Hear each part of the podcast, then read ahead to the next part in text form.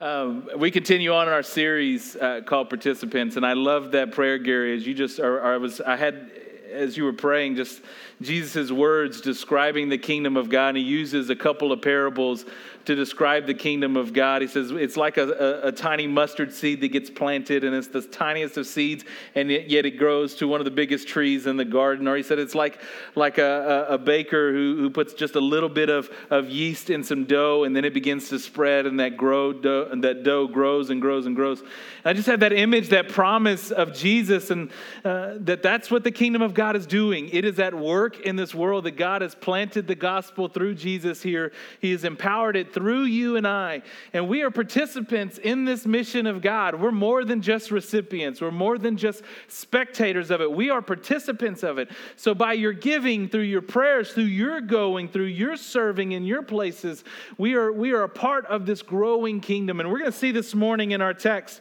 that this kingdom is growing and, and it's of God, and there's nothing that can stop it. That is God's promise as it, as it moves on. So, I'm excited to continue on in our series in the book of Acts. So, if you have a Bible, turn with me to Acts chapter 5. If you don't have a Bible, there's Bibles in the chair in front of you.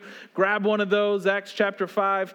Um, and, and if you don't own a Bible, we'd love for you to take that Bible home. It is our gift uh, to you as we get going this morning. Just to remind you where we left off, uh, the last couple of weeks, we saw uh, Peter and John doing miracles in the temple in the temple uh, courts there as the church is, is meeting there um, and, and just doing an awesome work. Uh, and they get arrested for it, but it's okay because God busts them free from the big house and, and he frees them from prison.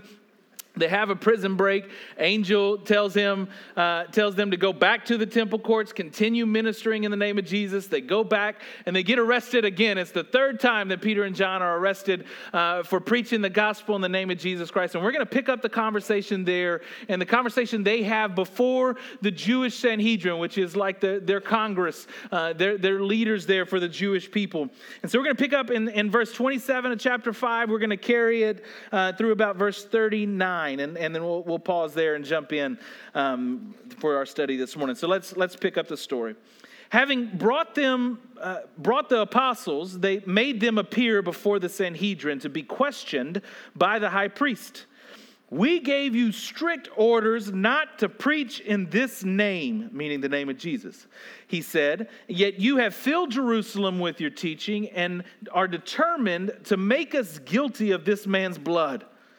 Peter and the other apostles replied, We must obey God rather than men. The God of our fathers raised Jesus from the dead, whom you had killed by hanging on a tree. God exalted him to his own right hand as Prince and Savior, that he might give repentance and forgiveness of sins to Israel. We are witnesses of these things, and so is the Holy Spirit, whom God has given to those who obey him. And when they heard this, they were furious and wanted to put them to death. But a Pharisee named Gamaliel, a teacher of the law, who was honored by all people, stood up in the Sanhedrin and ordered that the men be put outside for a little while. And then he addressed them Men of Israel, consider carefully what you intend to do to these men. Some time ago, Thaddeus appeared claiming to be somebody, and about 400 men rallied to him. He was killed, and all of his followers were dispersed, and it came to nothing. After him, Judas the Galilean appeared in the days of, of the census and led a band of people in revolt. He too was killed, and all his followers were scattered. And therefore, in this present case, I advise you leave these men alone. Let them go. For if their purpose or activity is of human origin, it will fail. But if it is from God, you will not be able to stop these men you will only find yourselves fighting against God. Whew, that's good stuff. I like it. I, I heard a podcast recently uh, with the uh, one of the more recent Nobel Prize winners for economic studies. And you win the Nobel Prize in that world, you get a you get a prize a pony of, of, of a million dollars. You get a gift of a million dollars, in which is yeah, that would be awesome. That's a heck of a prize. And so they he gets this a million dollars. It was months ago that he's won it, and the the interviewer asked him, "So what did you do with that million dollars?" And this guy's an economist. You think there'd be some brilliant answer that that he just won the Nobel Prize for eco- economics. And he said he's done nothing. It's just been sitting in his checking account. So he hadn't even put it into like a high yield savings. He hasn't done anything. He's just been sitting in his checking account. And, and his reasoning uh, for that is that he's just been too busy to think about what to do with a million dollars. And I thought, that must be nice. I, I don't know what else is in his banking account, but if I got that, I, I would have no problem spending that. Would you have any, would you, would you just let it sit there and go, eh, I'll think of something to do with it? I'm willing to bet if somebody gave you a million dollars, you can come up with some of you would pay off some debts, some of you pay off the house, some of you would buy a house, right? Some of you would, would put it in investment and start start. Uh, some of you would give like crazy and just bless other people with that. Would you? Am I am I being too happy? Would you have trouble spending a million dollars or saving? Would you have trouble with that? Would you sit indecisively and go, I don't I don't know. I'm too busy to come up with a plan for that. That's a heck of a gift. I bring that up as an analogy to say this that one of the greatest gifts ever given is the gospel of Jesus Christ. It's, it's an incredible gift. It's an incredible gift. I, I want you to, to hear it for what it is. It is the God of all giving away for mankind to have a relationship with Him for eternity. It is the gift of God that cost Him His own Son in order to give to us. It's an incredible gift. And yet, if we are honest, it's a gift that those of us in the church oftentimes lose fascination over and lose amazement to. Don't we? We become so busy that it just becomes commonplace to us. And we have heard the story of the gospel, we've heard the story of the cross. We get so used to it, to it that, that we just let it sit in our checking account for a little bit and we stop seeing it as the amazing gift that it is. When there are people all over this world that have never heard the name of Jesus Christ, they have never been given this gift. And one of the gigantic purposes and callings of the church anywhere that has received the gospel is to take that gospel to other people that they might hear hear the name of Jesus Christ and be saved, right?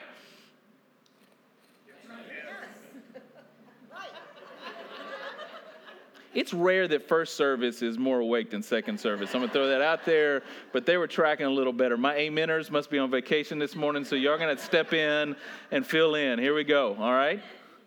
Thank you. The gospel's kind of a big deal. There we go. Catching on. It's, a huge gift. And yet it's one that we don't amen enough. It's one that we don't find fascinating. And let's just confess that, can't we? That it's a gift that becomes commonplace to us. It's a gift that we have, have gotten used to.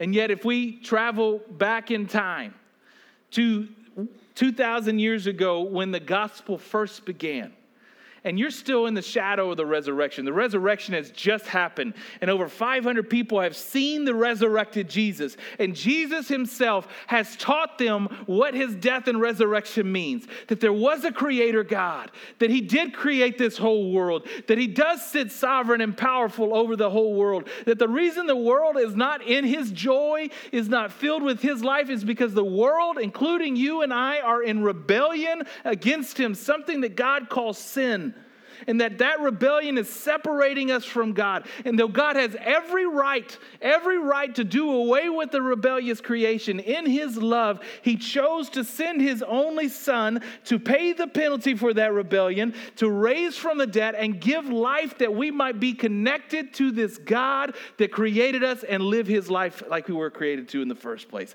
That is the gospel message. Amen.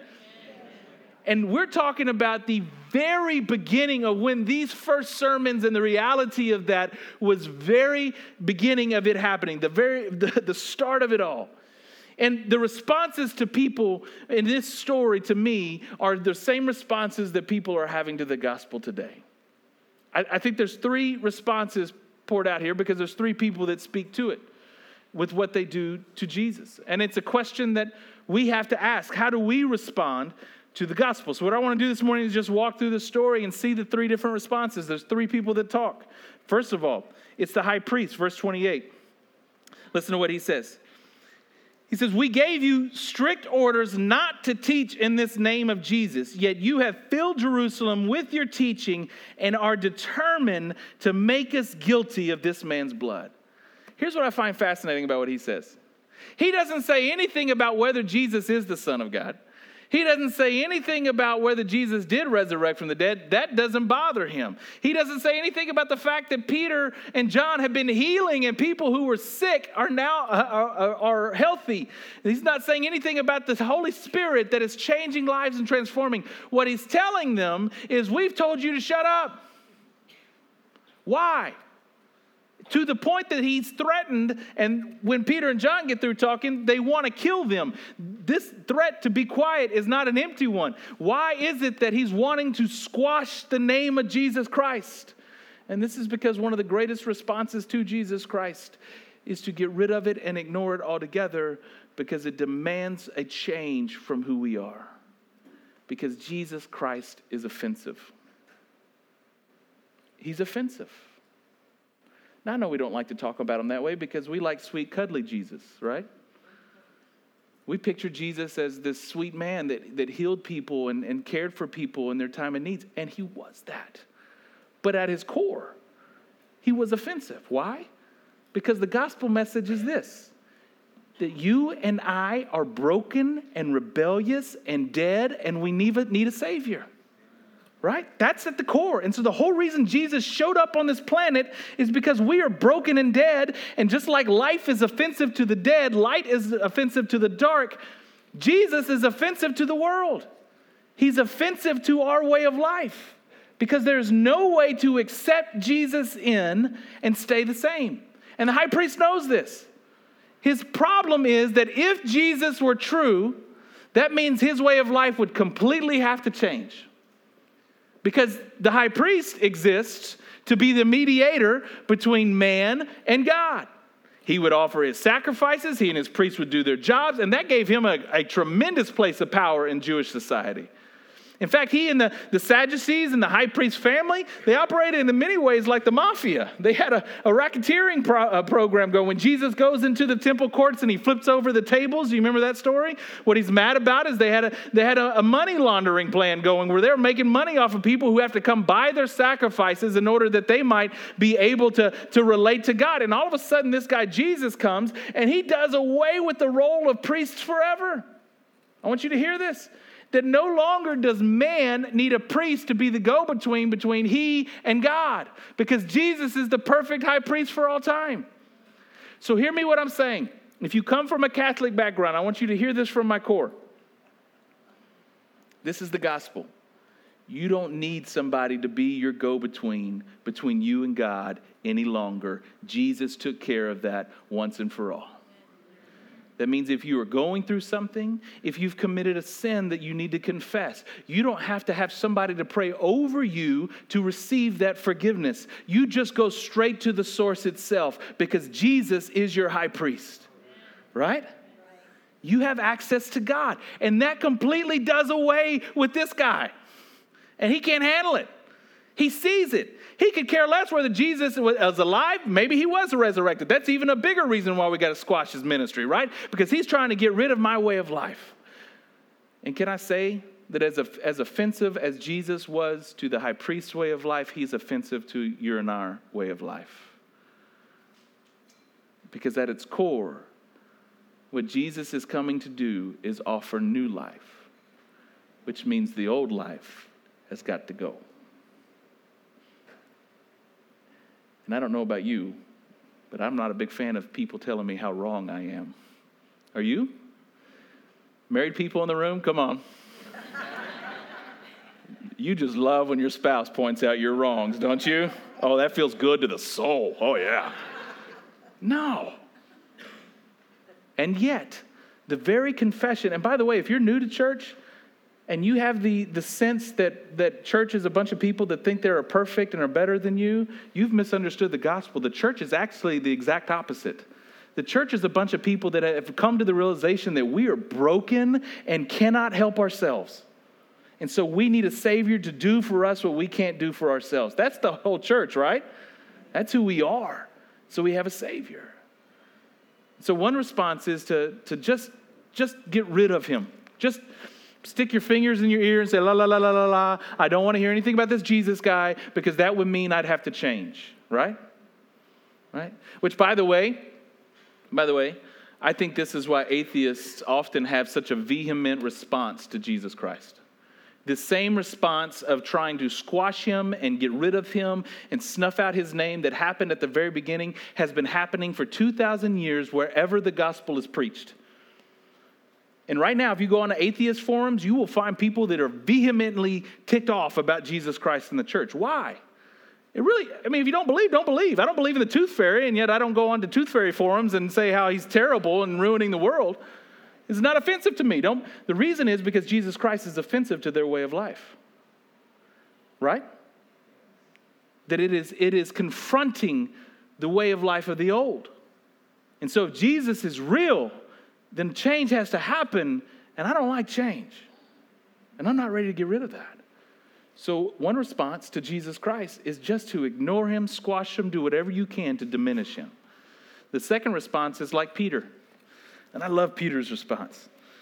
I, by the way, and we've talked about this when he preached. This is like his second or third sermon before the Sanhedrin. He's coming a pro at this. They know his message. This is why they said, You keep on trying to blame us for his blood and make us guilty. Because every time he's front in front of him, he says, Yeah, you killed him. Which guess what he does in this sermon as well, right? You killed him. You got you remember him? You hung him on a tree. You did that, right? And he, he's, he's, he is saying you are guilty of his blood. But here, let's back up real quick. You remember Peter? Three months before this, or a couple months before this, when, when, when Jesus, on the night that he was arrested, what did Peter do? Before he even denied them, they come to arrest Jesus and he pulls out his sword and he chops off a dude's ear. Remember that? I mean, just he's ready to fight, and Jesus heals the guy's ear. And then you fast forward into that night, a little bit later on the night, and they come and, and Jesus, Peter feels threatened, and then he denies him. Not once, not twice, three times denies him and runs away.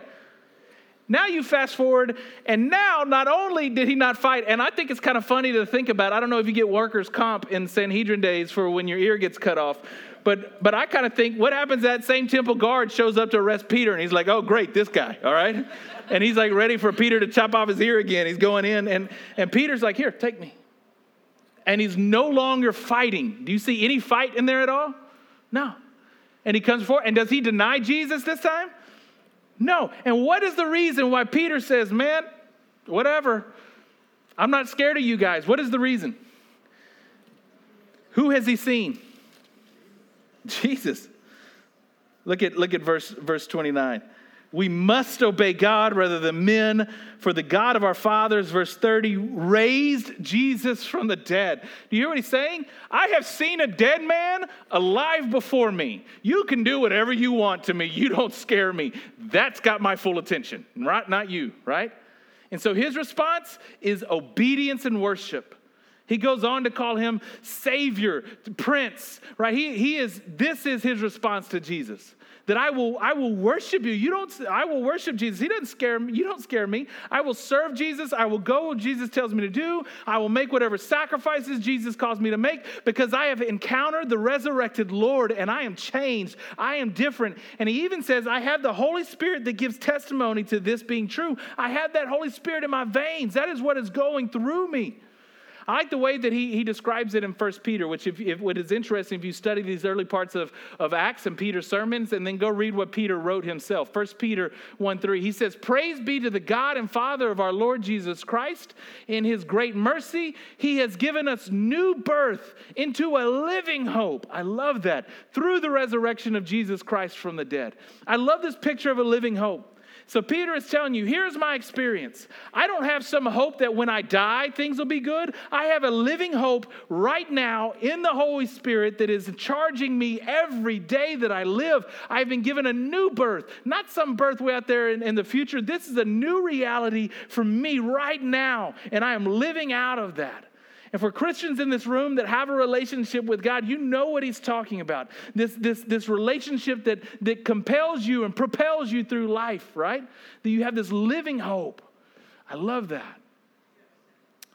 And yet, can we have a, can we have a hard conversation? Yeah, because I have the microphone, so we're going to have it. Can I tell you where this confronts me and convicts my own heart? I'll let you into my sinfulness. It's quite possible to have the verbal response to Jesus of Peter and the living response of the high priest. You hear what I'm saying? It's quite possible to, with our mouths, say, Yes, Jesus Christ is Lord. Yes, he's resurrected. Yes, I should obey him. And then in our lives, refuse to yield over to him full control because of how it inconveniences us. Right? Well, I don't want to do that, and I don't want to do that, and I don't want to change this, and I don't want to give that up. And so, which of those is our real response? I was complaining to my mom recently, and she just let me have it, as moms are prone to do, especially country Texas moms. They, they don't hold back. I was complaining about my older, oldest son, who is just a sweetheart, and he always has the right response whenever you ask. He's a sweet boy. He just, yes, sir, yes, sir. I'll, whether he actually does what you ask him to do is a whole nother story, but he is going to have the right response. And so I complained about that to my mom, and my mom was like, Are you for real? Like, that is you made over. I'm like, What? Not me. And so she let me in on my childhood. And as soon as she said it, I was like, I remember you saying that. Uh, but evidently, he gets that fully from me that I would say, Yes, ma'am. And then mom would come home and, and my room wasn't clean. The dishes weren't, I didn't do a darn thing she told me to do. And she would tell me, You were being so disrespectful. And I'd say, No, I wasn't. I said, Yes, ma'am. and she said, Your actions speak louder than your words. Is it possible to say amen with our mouths and profess Jesus as Lord, and then our lives respond in a total opposite direction? Look at what James says. Jesus' brother, James chapter 2. What good is it, my brothers and sisters, if someone claims to have faith but has no deeds? Can such faith save them? Suppose a brother or a sister is without clothes and daily food, and if one of you says to them, Go in peace, keep warm and well fed, but does nothing about their physical needs, what good is it? It's just lip service, he says. In the same way, faith by itself, if it is not accomplished, accompanied by action, is dead. You hear what he's saying?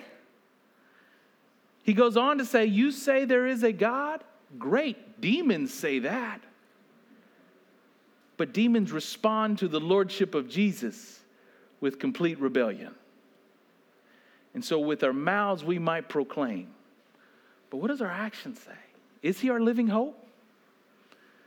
There's a third response in this that I, I find truly respectful. I love this, and that's Gamaliel's response. If you're unfamiliar with, with uh, the politics of, of Jew, Jewish life in the first century, you had Sadducees and Pharisees were your two major political parties. They believed different things about the end times uh, and what was going to happen. Um, and, and so the Sadducees were in control of the, of the Sanhedrin. Um, they, he, the, the high priest was a Sadducee. We do know from history there was definitely a high priest. There was a Pharisee named Gamaliel that was held in much high regard for his teaching. So evidently he's in the, he's in the Sanhedrin. He's listening to all of this, and he has just this epiphany. And I love his wisdom here. He sends out Peter and John. And by the way, if you are ever struggling with whether you should participate in something that God is up to, I would encourage you to use this wisdom to determine your solution. Look at what he says. He ultimately, and we'll, we'll fast forward, he gives two examples, right? He says, Hey, there was a guy, Thaddeus. Do you remember him? He had 400 people. We killed him. That all went away. Turns out that wasn't from God. There's this other guy, Judas. Uh, yeah, he rose up. Uh, we killed him, chopped the head off the snake. It dies. Everybody went away.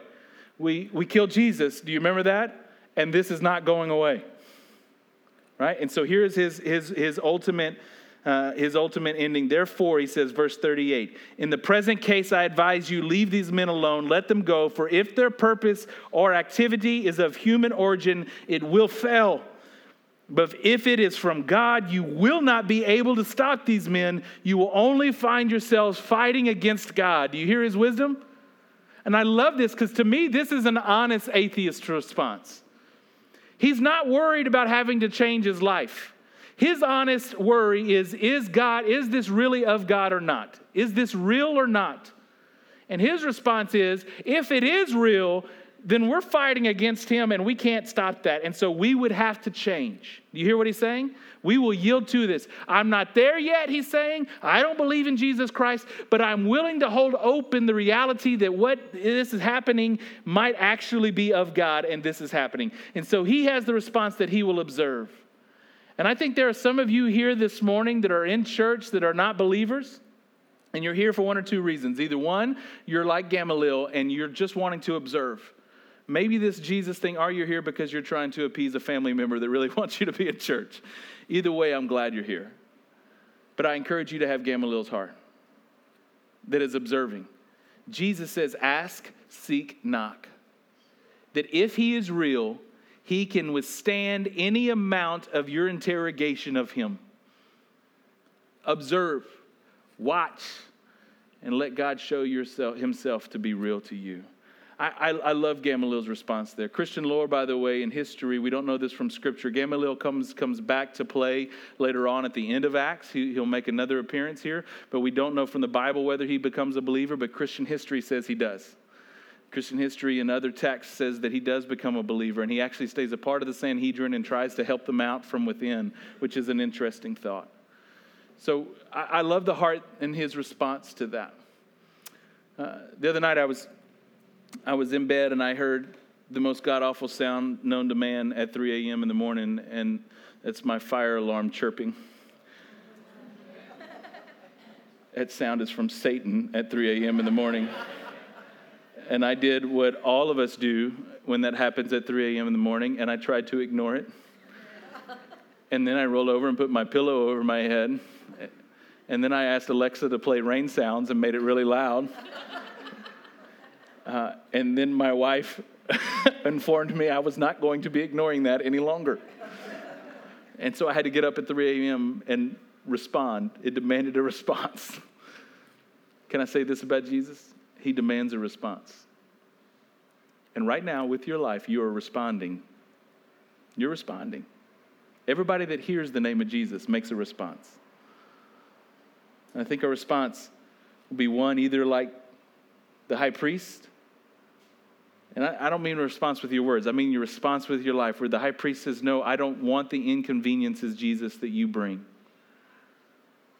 I don't want to have to make the changes that you're asking of me. So the high priest wanted pseudo religion, where he could still be a part of God, but just not have to yield all of his life to Jesus. Or we respond like Gamaliel, who we don't know yet. I don't know if this is real. I get it. I just need to observe is this, is this God real? Is this really happening? Or you're like Peter and you've had an experience with the living God. And if that is you and you can point to the ways that the living God has moved in your life, then I encourage you, as I encourage my own heart, to respond like Peter that says, We will obey. Whatever you have of me, God, whatever you call of me, God, I will obey in this living hope. Let's pray.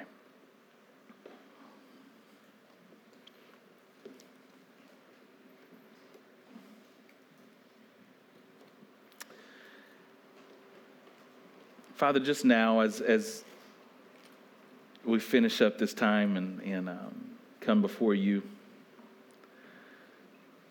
Father, I look around this room and know that the personal stories of so many of my, my friends here, my family here, and know that while we're preaching about your kingdom and your work and your mission, God, they're struggling with very real hurts, with very real fears, with family situations. And sometimes it feels like this message of your kingdom is separated from our reality. And so, God, I pray now in the name of Jesus Christ that you would move in this room with faith, that we would truly trust what you say, that when we give ourselves to you, your burden is easy and your yoke is light, and you are offering rest to the heart that is burdened, and you're offering rest to the heart that is weary. So, Father, I am praying for just a, your spirit to stir with the gift of faithfulness to you this morning that across this room, as we open our mouths and sing to you how you cannot be stopped, God, may we believe that to our core, You can't be stopped in, in this world. You can't be stopped in our own life by our own mess ups. You can't be stopped by uh, the challenges in our own family, God, that your love will win out. Your grace will win out. Your mercy will win out. Your spirit will win out in our life. So, God, grant us, your people of faithfulness, to believe that, God. And we just lift you up and glorify you this morning, Jesus. And we pray, uh, you, the resurrected Lord, would make much of yourself. Spirit, do what only you can do in this time. Minister to us where we are. We pray that in Jesus' name. Amen.